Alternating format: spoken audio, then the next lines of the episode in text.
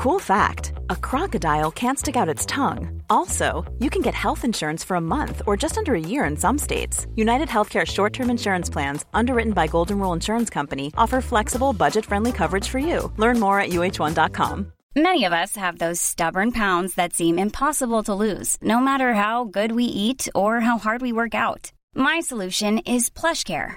PlushCare is a leading telehealth provider with doctors who are there for you day and night to partner with you in your weight loss journey. They can prescribe FDA-approved weight loss medications like Wagovi and Zepbound for those who qualify. Plus, they accept most insurance plans. To get started, visit plushcare.com slash weight loss. That's plushcare.com slash weight loss. Hey, I need you to pay close attention to this message. It is not an ad. This is about Canada Land and this is about you. You need to know that the news crisis is about to get a lot worse. You've heard about the layoffs. We're about to have news closures, and it's very likely that we're going to be seeing the defunding of the CBC. Where are you going to get your information from? What can you do about this? You can support Canada Land. We need you to. And so for this month and this month only, you can become a Canada Land supporter and get everything our supporters get for just $2 a month. That is an almost 80% discount. The clock is ticking on this. It disappears at the end of the month, and then we will not offer it. We need your support. We need to keep news coverage alive in Canada. Go right now to canadaland.com slash join. And thank you. This episode is brought to you by the Center for Addiction and Mental Health, CAMH. It's never an easy call with so many problems in the world to know where to direct the money that you donate when you want to help out in this world. But what I can tell you is that when you donate to CAMH, you're saving lives. We know about the opioid crisis, we know about the mental health crisis. They are doing the work. Help change mental health care forever. Your support will help CAMH build a future where no one is left behind. Donate at camh.ca slash Canadaland to help us treat addiction and build hope.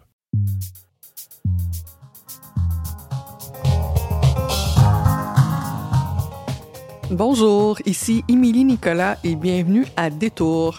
Aujourd'hui, on est avec un retour à la co-animation. Maïka Sundarji, professeure adjointe à l'Université d'Ottawa à l'École de développement international et mondialisation, co-instigatrice aussi de Femmes expertes. Bonjour Maïka.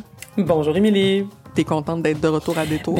Merci de me réinviter, je me sens euh, privilégiée. Écoute, écoute, des perles comme ça, on laisse pas ça passer.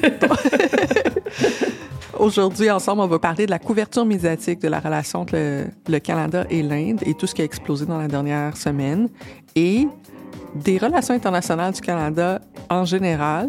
Est-ce que la marde est en train de pogner, Maïka? C'est la question qu'on se pose. Le sac de marde est en feu. C'est... Euh, on s'attendait pas à ce que ça pogne autant, mais euh, on est là. On est là. Bienvenue à Détour.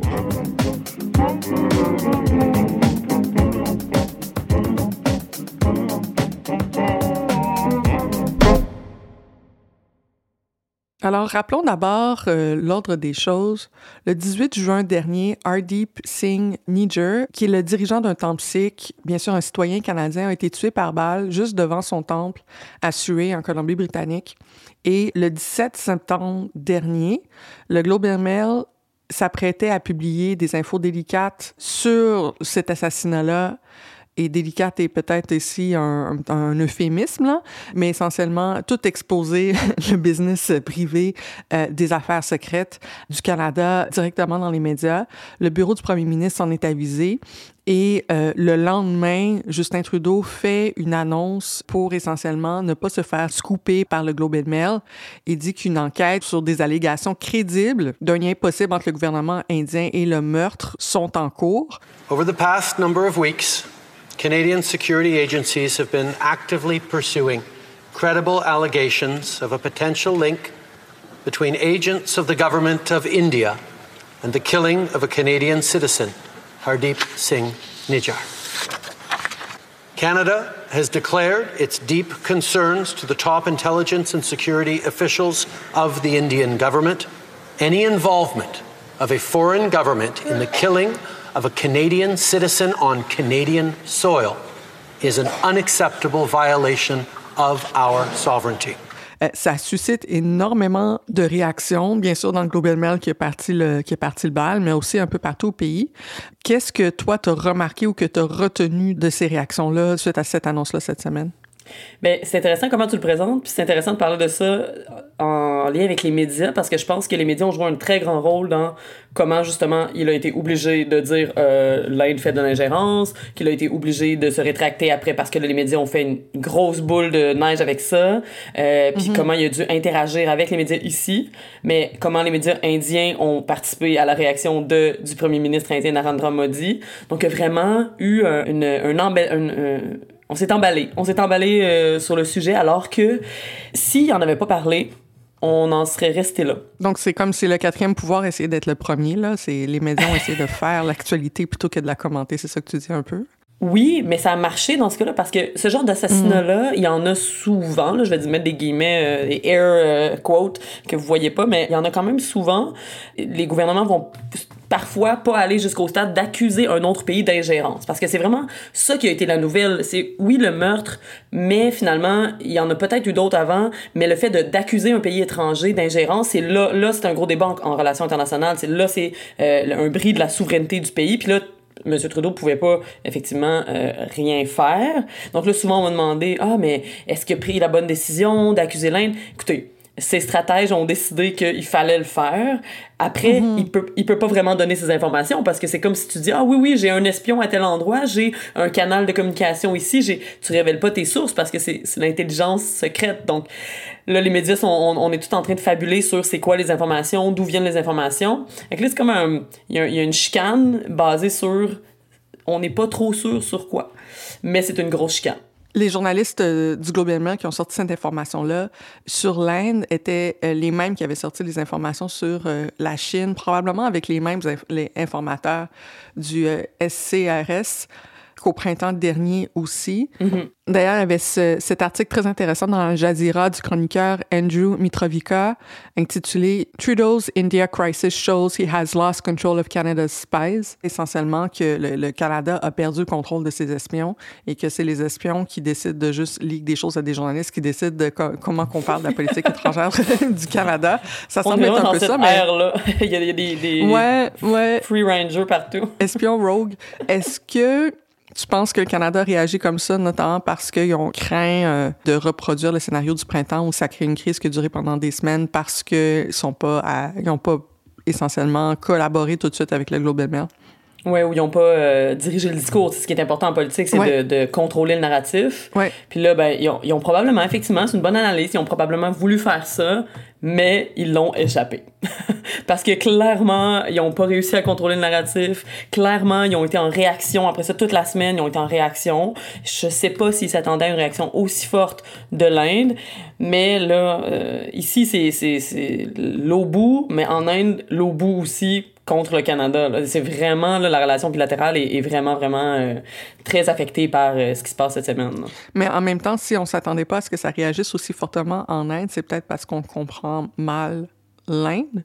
Et c'est ça aussi qui, qui m'a, qui m'a surpris tant dans, je sais pas si surpris c'est le bon mot, euh, mais c'est ça qui m'a frappé dans la réaction tant politique que, que médiatique ici, c'est qu'il n'y a pas nécessairement eu beaucoup d'efforts ou même de contexte pour expliquer pourquoi est-ce que l'Inde potentiellement voudrait assassiner des leaders sikhs au Canada?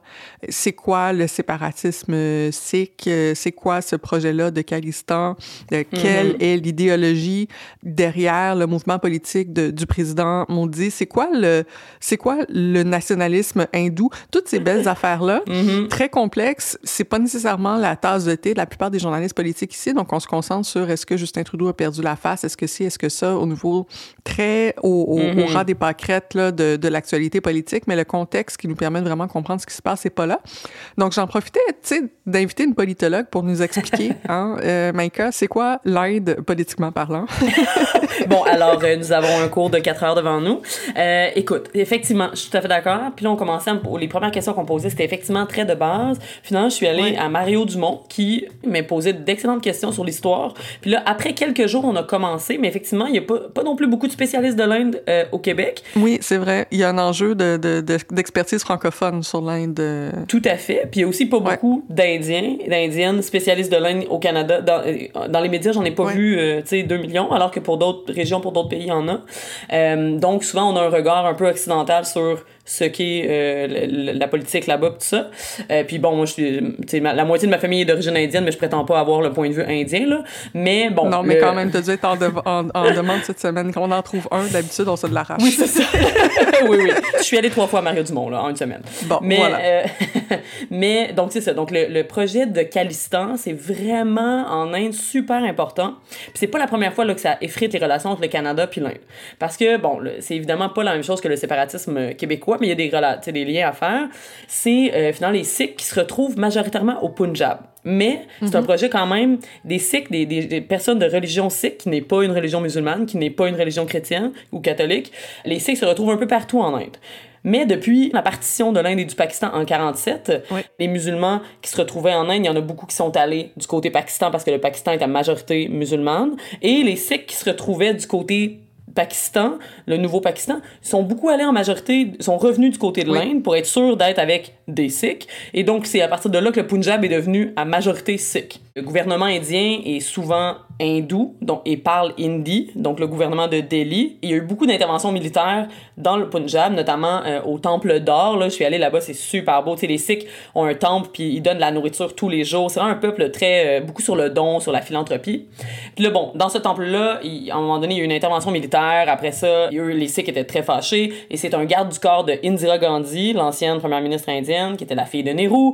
C'est un garde du corps sikh qui l'a assassiné en 84. Et les manifestations en juin auxquelles la personne qui a été assassinée participait, il y avait des pancartes de glorification de l'assassinat de Indira Gandhi parce que c'est des Sikhs puis ils sont comme c'est un coup d'éclat que les Sikhs ont fait historiquement.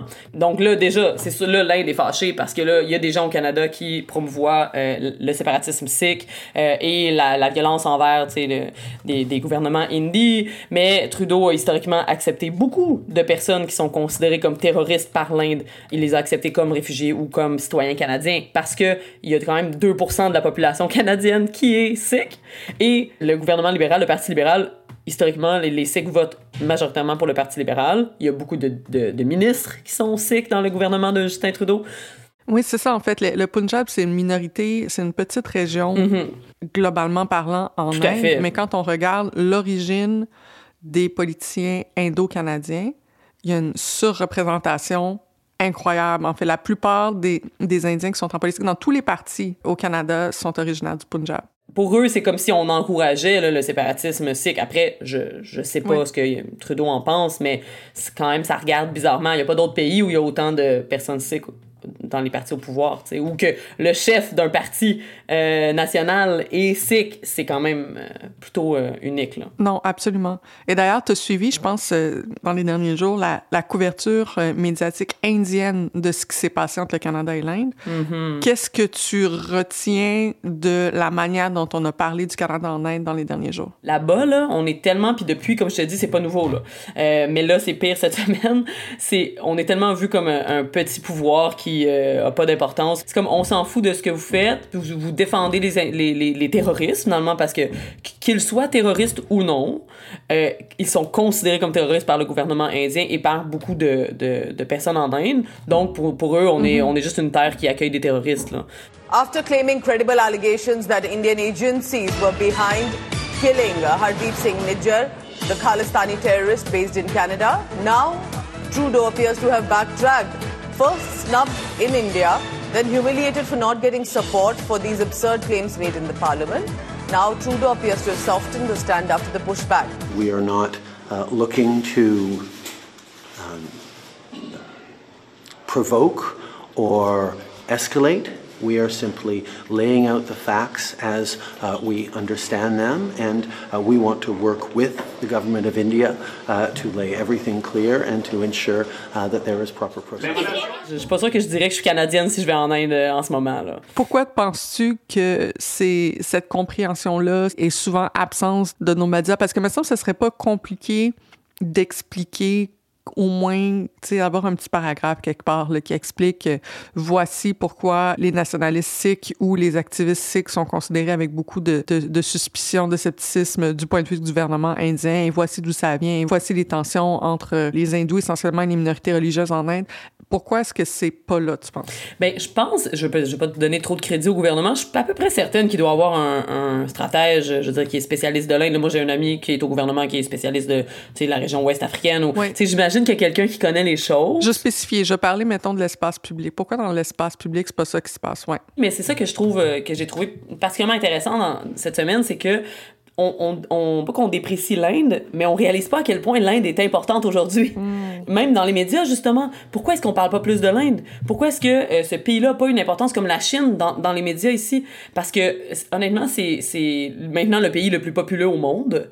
C'est une des grandes puissances économiques. Ça va être le, le joueur euh, de qui on ne peut pas se passer avec, avec la Chine, mais avec les BRICS en général, le- le- l'acronyme pour dire Brésil, Russie, Inde, Chine, euh, Afrique du Sud. Donc, c'est vraiment des pays importants, mais le Canada, je trouve, reste un peu dans sa vieille mentalité, euh, a tardé à renforcer ses relations avec l'Inde, parce que si on avait des meilleures relations avec l'Inde en ce moment, on serait pas là. On n'aurait peut-être pas fait cette bourde diplomatique-là. On aurait eu un meilleur rendez-vous avec le premier ministre indien lors du G20 il y a deux semaines, quand on l'a demandé, alors que là, on l'a demandé, puis Modi, Narendra Modi a accordé comme 10 minutes à Trudeau, comme en deux réunions dans un corridor, tu sais. Donc, c'est, c'est, on n'est pas, euh, on n'avait pas une relation assez forte pour se permettre de les accuser de quoi que ce soit, alors que l'Inde prend de l'importance, puis c'est comme si euh, on le réalisait pas, tu sais. Donc, euh, j'ai hâte de voir comment on va s'en sortir, parce que demain matin, euh, être l'allié de seulement les États-Unis puis l'Europe de, l'Europe de l'Ouest, ça sera pas suffisant. Là. Surtout qu'il faut préparer un plan de contingence au cas où les États-Unis deviennent fascistes. Ouais, tu veux pas être du mauvais côté de l'histoire. This episode is brought to you by Douglas, a mattress trusted by more than 200,000 Canadians from coast to coast to coast. Trust is important. There are a lot of mattress lies out there, a lot of mattress liars. And I, I, I didn't intend the pun, but it occurred to me that there is one as I was saying those words. Listen, I am not lying to you. Uh, I have uh, experienced the Douglas mattress. It is an exceptional mattress at a surprisingly affordable price point. It is a mattress that sleeps cool, doesn't have that weird thing in the summer where the mattress gets like an oven. It's a very good product. It's delivered to your house in a box. You don't have to go to a big mattress store. It is a medium firm mattress, which is what Canadians prefer, and it comes with a 365 night trial and a 20 year warranty. What more can I tell you?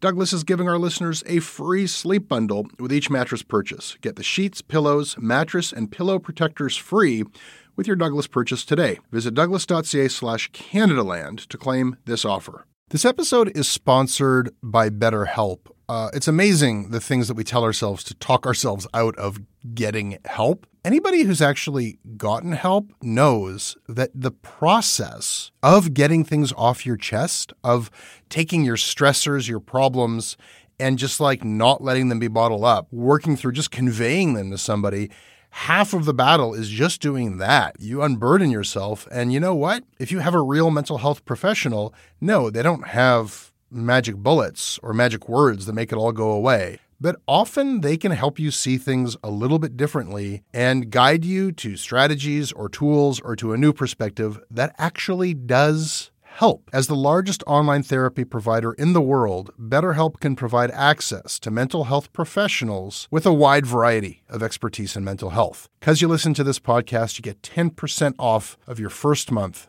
at betterhelp.com slash Canadaland. That's betterhelp.com slash Canadaland. Mais cas détour comme ça, on aime prendre un moment entre nos deux segments pour souligner des, des histoires qui ont attiré notre attention. Y a-t-il quelque chose que t'aimerais qu'on garde en tête cette semaine? Ben, ça concerne l'Inde, mais c'est quelque chose dont Encore? on a très peu parlé encore. Mais euh, la plupart des gens, je pense, en ont pas entendu parler. C'est que Mais justement, le, le thème, c'est éduquez-nous sur l'Inde. donc, euh, allons-y. Oui, c'est ça. En fait, c'est que le premier ministre est, est un nationaliste hindou et euh, il a fait la proposition récemment, puis on va voir où ça va aller, mais de changer le nom de l'Inde ou en tout cas de, de, de choisir plutôt que d'utiliser India, d'utiliser le nom Hindi, donc Bharat. Puis ça, c'est vraiment, c'est déjà le nom officiel de l'Inde, c'est les, les deux en fait. là. Mais si on, il décide de seulement utiliser le nom Hindi, ben ça participe à euh, une hindouisation de l'Inde, c'est pour euh, imposer le nom Hindi, alors qu'en Inde, il n'y a pas juste des gens qui parlent Hindi. Donc c'est vraiment, il y a un processus là, qui est important à surveiller politiquement, mais on n'en a pas parlé euh, parce que c'est un nationaliste hindou qui euh, opprime notamment les musulmans puis les sikhs, donc ça va être important de, de suivre Ouais, parce que moi, les quelques articles que j'ai vus passer là-dessus, les quelques réactions que j'ai vues passer là-dessus, c'était Ah, c'est bien parce que le nom Inde euh, vient aussi du colonialisme britannique, etc. Donc là, c'est reprendre le contrôle du nom de son propre pays. Sauf que finalement, ce que tu dis, c'est que puisque c'est le nom en hindou et qu'il y a plein de diversité linguistique religieuse en Inde, c'est mettre son étampe sur le fait que l'Inde est un pays hindou et, ça peut diviser à l'intérieur même de l'Inde, c'est ça. Exactement, c'est plus, c'est beaucoup plus complexe que seulement la dichotomie que j'ai vue aussi beaucoup dans les médias. Sais, ah, c'est super un pays qui euh, revient à son nom, à ses racines contre le, le, le, mauvais colonialisme anglais, mais il y a beaucoup de gens en Inde qui préfèrent même parler anglais. Moi, je, me souviens, là, des, comme touriste, ils préfèrent me parler anglais que hindi parce que l'hindi, c'est la langue de Delhi. Puis Delhi a historiquement essayé d'imposer l'hindi partout au pays. Euh, il y a eu beaucoup de, de violence puis de clash entre les régions quand ils ont voulu faire de l'hindi la langue nationale. Puis il y a beaucoup de régions qui ont poussé, qui ont milité pour que l'anglais reste langue nationale. Puis finalement, euh, ça a été... Euh, l'anglais est resté comme langue nationale finalement. Nehru et Indira Gandhi ont, ont finalement cédé aux pressions parce que ça aurait été trop... donc, ils sont plus contre l'impérialisme de l'hindi que contre le colonialisme de, de la Grande-Bretagne. Merci franchement d'être resté sur ce sujet pour bien noter. D'habitude, on essaie de, de, changer, mais dans le cas-ci, c'était vraiment parfait parce que il faut vraiment justement euh, nous déniaiser là-dessus. Donc, merci de nous avoir expliqué cette nuance-là. Maïka, c'est vraiment bien noté. Euh, et Émilie, euh, j'imagine que tu as aussi des choses en tête que tu souhaites nous souligner pour cette semaine? Écoute, moi, j'ai commencé la semaine avec quand même un mal de tête parce que en faisant différents panels politiques, des chroniques et tout, ce qu'on m'a demandé de commenter, c'était les nazis. Puis là, j'étais comme, mon Dieu, on est où? Qu'est-ce qui se passe? Mais oui, en fait, parce qu'il y, y, a eu deux histoires de nazis. La plupart des gens ont retenu ce qui s'est passé à la Chambre des communes avec le, le vétéran euh, ukrainien de la Deuxième Guerre mondiale qui s'est battu euh, contre la Russie à l'époque. Et là, les gens n'ont pas fait 1 plus 1 égale 2 que la plupart des gens qui sont battus, des Ukrainiens qui se sont battus contre la Russie durant la Deuxième Guerre mondiale ont pris du bord des Allemands, qui est probablement un vétéran d'une unité nazie. Et là, ça crée un petit malaise. Oui, on, on assume que les gens étaient du bon côté de l'histoire, mais pas nécessairement. Oui, où on assume que les gens au bureau du président de la Chambre des communes ont googlé, mais, mais non. Apparemment, là, non. non. Non, et là, ça, ça crée, ça crée un, un, autre scandale international. Il y a aussi Alexandre Cormier-Denis, qui est un nazi, disons, adjacent, ou un, ou un personnage d'extrême droite, ethno-nationaliste euh, assez particulier, qui s'est invité à, à l'Assemblée nationale en euh, voulant déposer un mémoire et participer euh, à la commission parlementaire sur euh, la réforme de l'immigration au Québec. C'est grâce donc aux journalistes de Pivot que les parlementaires ont fini par comprendre qui était ce personnage-là. C'est à partir de Pivot que les autres médias ont relayé la nouvelle ont, et se sont mis à expliquer qui est Alexandre Cormier-Denis. Et à partir de ce moment-là, finalement, les parlementaires ont décidé de ne pas lui donner accès donc à l'Assemblée nationale pour la consultation. Donc vraiment, euh, deux personnages comme ça qui interviennent dans l'actualité politique dans la même semaine, je trouve ça beaucoup. Tu sais, un nazi, c'est déjà un nazi de trop, mais là... Euh, deux oui, comme un ça. nazi, c'est le ouais. Non, il y a, y a comme il y a des gens à la recherche qui ont pas fait leur job du tout là. Non, deux comme ça en plus de euh, la viralité d'une annonce en Colombie-Britannique. Euh, sur l'annonce, on pouvait lire Are you looking for somewhere your children can play with others that look like them? Are they tired of being a minority in their schools or daycares? Escape force diversity and join other proud parents of European children as we create an atmosphere in which our kids can feel like they belong. Wow, un retour dans l'histoire. On dirait qu'on est euh, dans la ségrégation aux États-Unis dans les années. Euh... Non, mais c'était pas cute. Est-ce qu'on peut juste. Euh, je veux juste prendre en note le fait qu'on vient de vivre une semaine pas cute. Bien noté. Micah, ce qu'on était en train de dire un peu, c'est qu'à bien des niveaux, euh, la réputation internationale du Canada n'est plus ce qu'elle était jadis dans une espèce d'âge d'or qu'on romanticise aussi souvent, euh, je trouve, au pays. Mais, mais l'idée que le, il y a un écart entre euh, l'image que le Canada se fait d'elle-même ou de lui-même à l'international et ce que bien les acteurs, surtout les acteurs émergents, les pays du BRIC et les pays du Sud, de manière générale, se font du Canada, il y a quand même un écart assez rocambolesque. Est-ce que tu peux nous en dire plus sur cet écart-là ou juste nous dire c'est quoi la réputation à l'international du Canada en ce moment?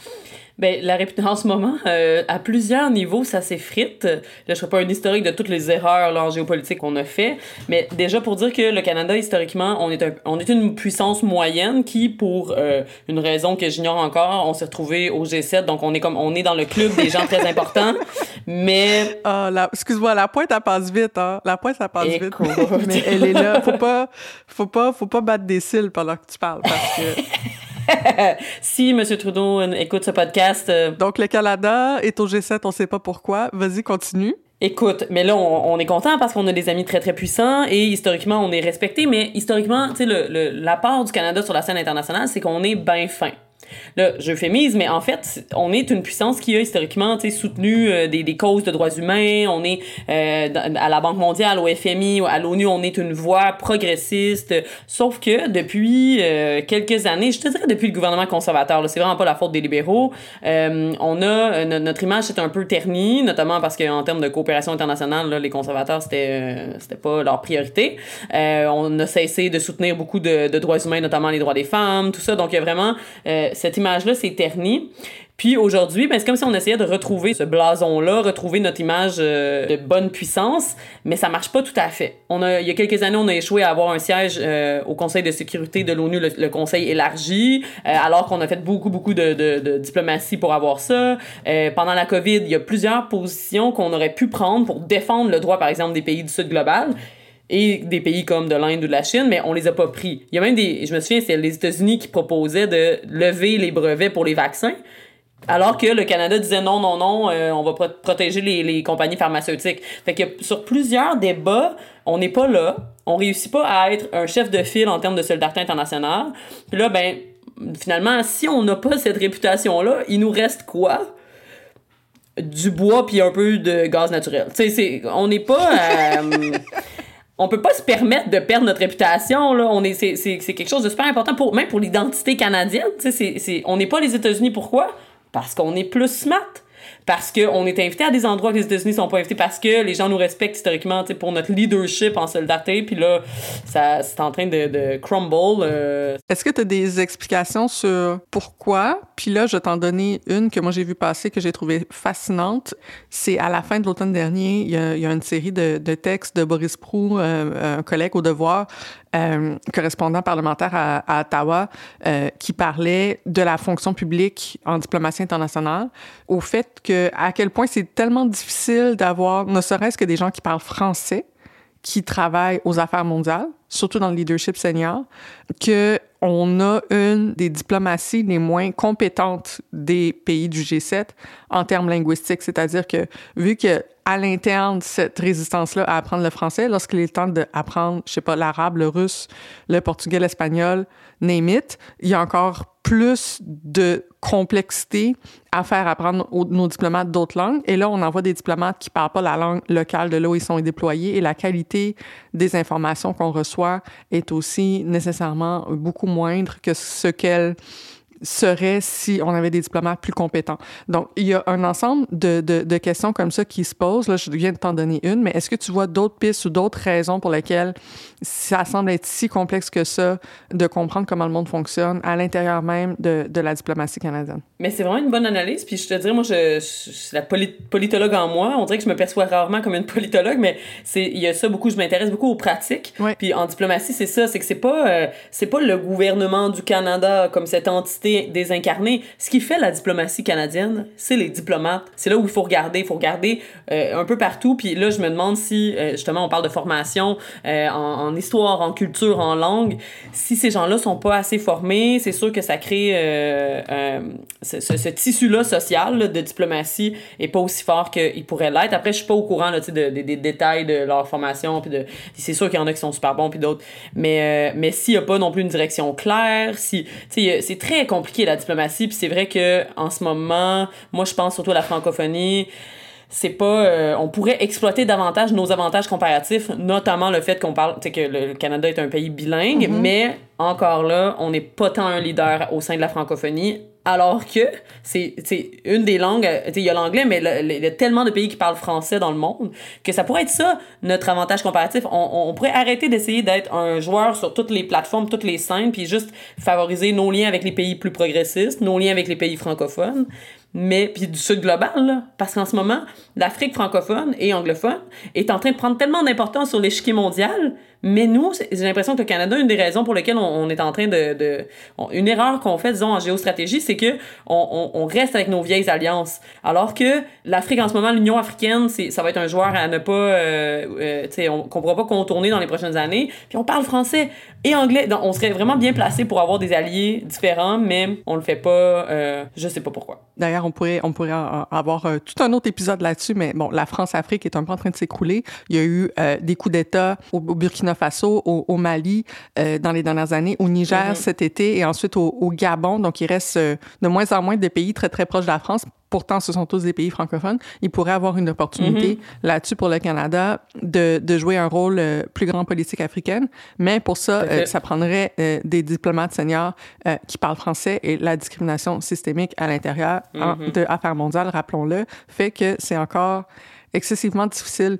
Mais j'ai peut-être une autre euh, piste euh, de, d'explication pour toi euh, sur pourquoi est-ce que c'est compliqué euh, comprendre le monde en relations internationales. Ça me vient d'un article scientifique publié cet été d'une chercheure vraiment intéressante qui s'appelle Maïka Sondarji. J'ai jamais entendu parler. qui a écrit qui a écrit un texte qui s'appelle Decentering the Western Gaze in International Relations, Addressing Epistemic Exclusion in Syllabi in the United States and Canada.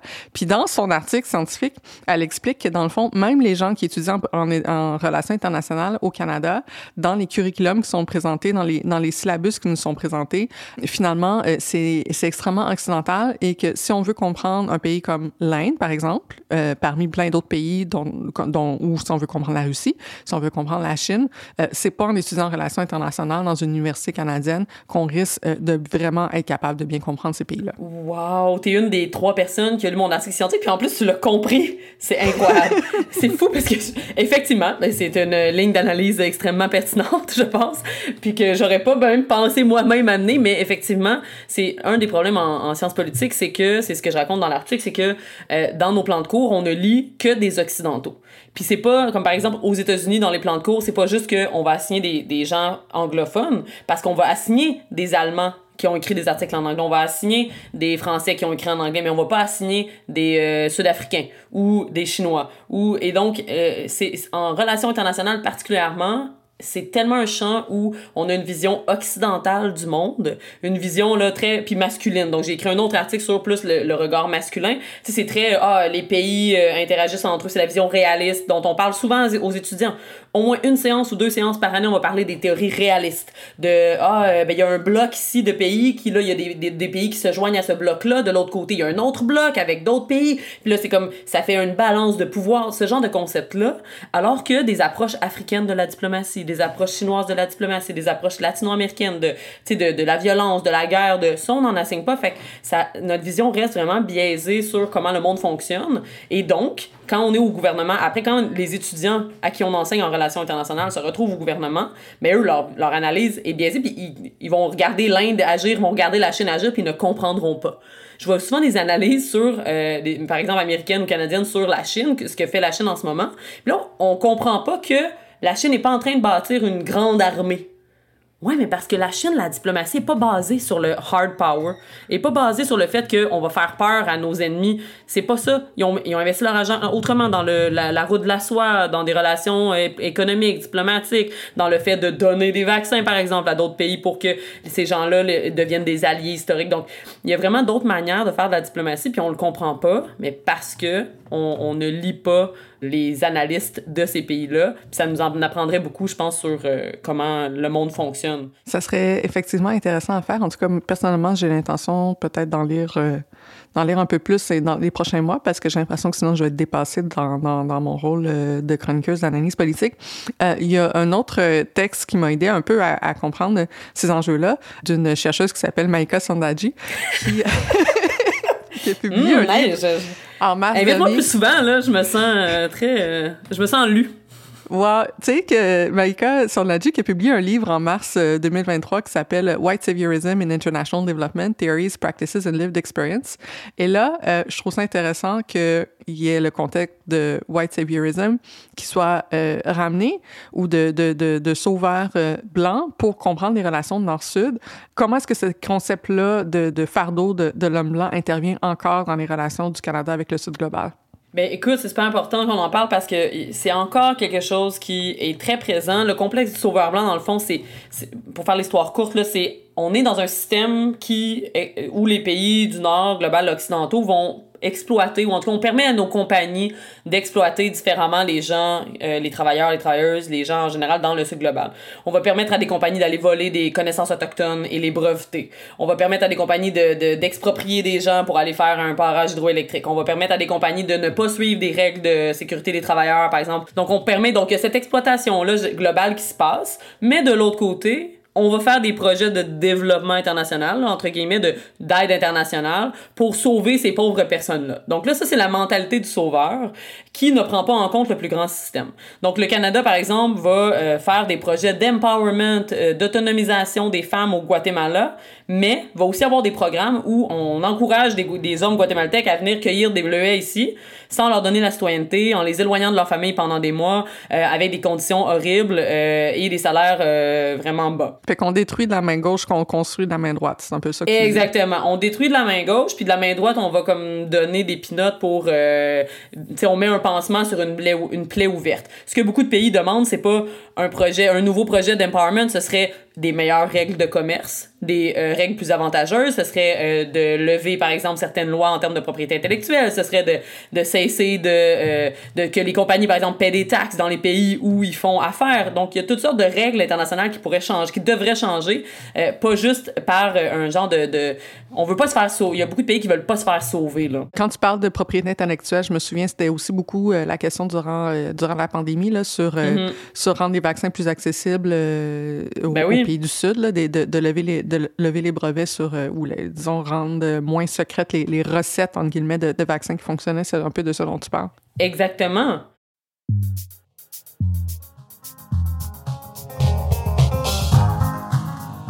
Merci beaucoup, Maïka, pour ça. C'est tout pour Détour cette semaine. S'il vous plaît, dites-nous ce que vous avez pensé euh, de l'épisode. On a envie d'entendre vos commentaires. Vous pouvez nous trouver sur Twitter ou X maintenant à Canadaland et vous pouvez m'envoyer un courriel à emily at canadaland.com. Maïka, où est-ce que les gens peuvent te trouver? Ils peuvent me trouver sur euh, Facebook, Meta, euh, ou sur Twitter X ou sur LinkedIn pour ceux et celles qui y sont encore. Yes, LinkedIn. Mais c'est peut-être le seul endroit qui est pas en train de soit imploser, soit pas nous permettre de, de partager les articles. Oui, effectivement, LinkedIn, c'est comme mon métier social préféré ces temps-ci. Vous pouvez aussi écouter tous les nouveaux épisodes de Détour aux deux semaines sur notre propre fil. Tapez Détour dans votre application de balado préférée et abonnez-vous. Cet épisode est produit par Nancy Petinicchio. La production technique est par Tristan Capacchione. Karen Pugliesi est notre rédactrice en chef. La musique du générique est par So Called. Les droits de diffusion sont assurés par CFUV 1019 FM à Victoria et leur site web est cfuv.ca. Détour est disponible sans publicité sur Amazon Music inclus avec Prime. Et, encore une fois, si vous avez aimé cet épisode, partagez-le sur vos réseaux, parlez-en à vos proches.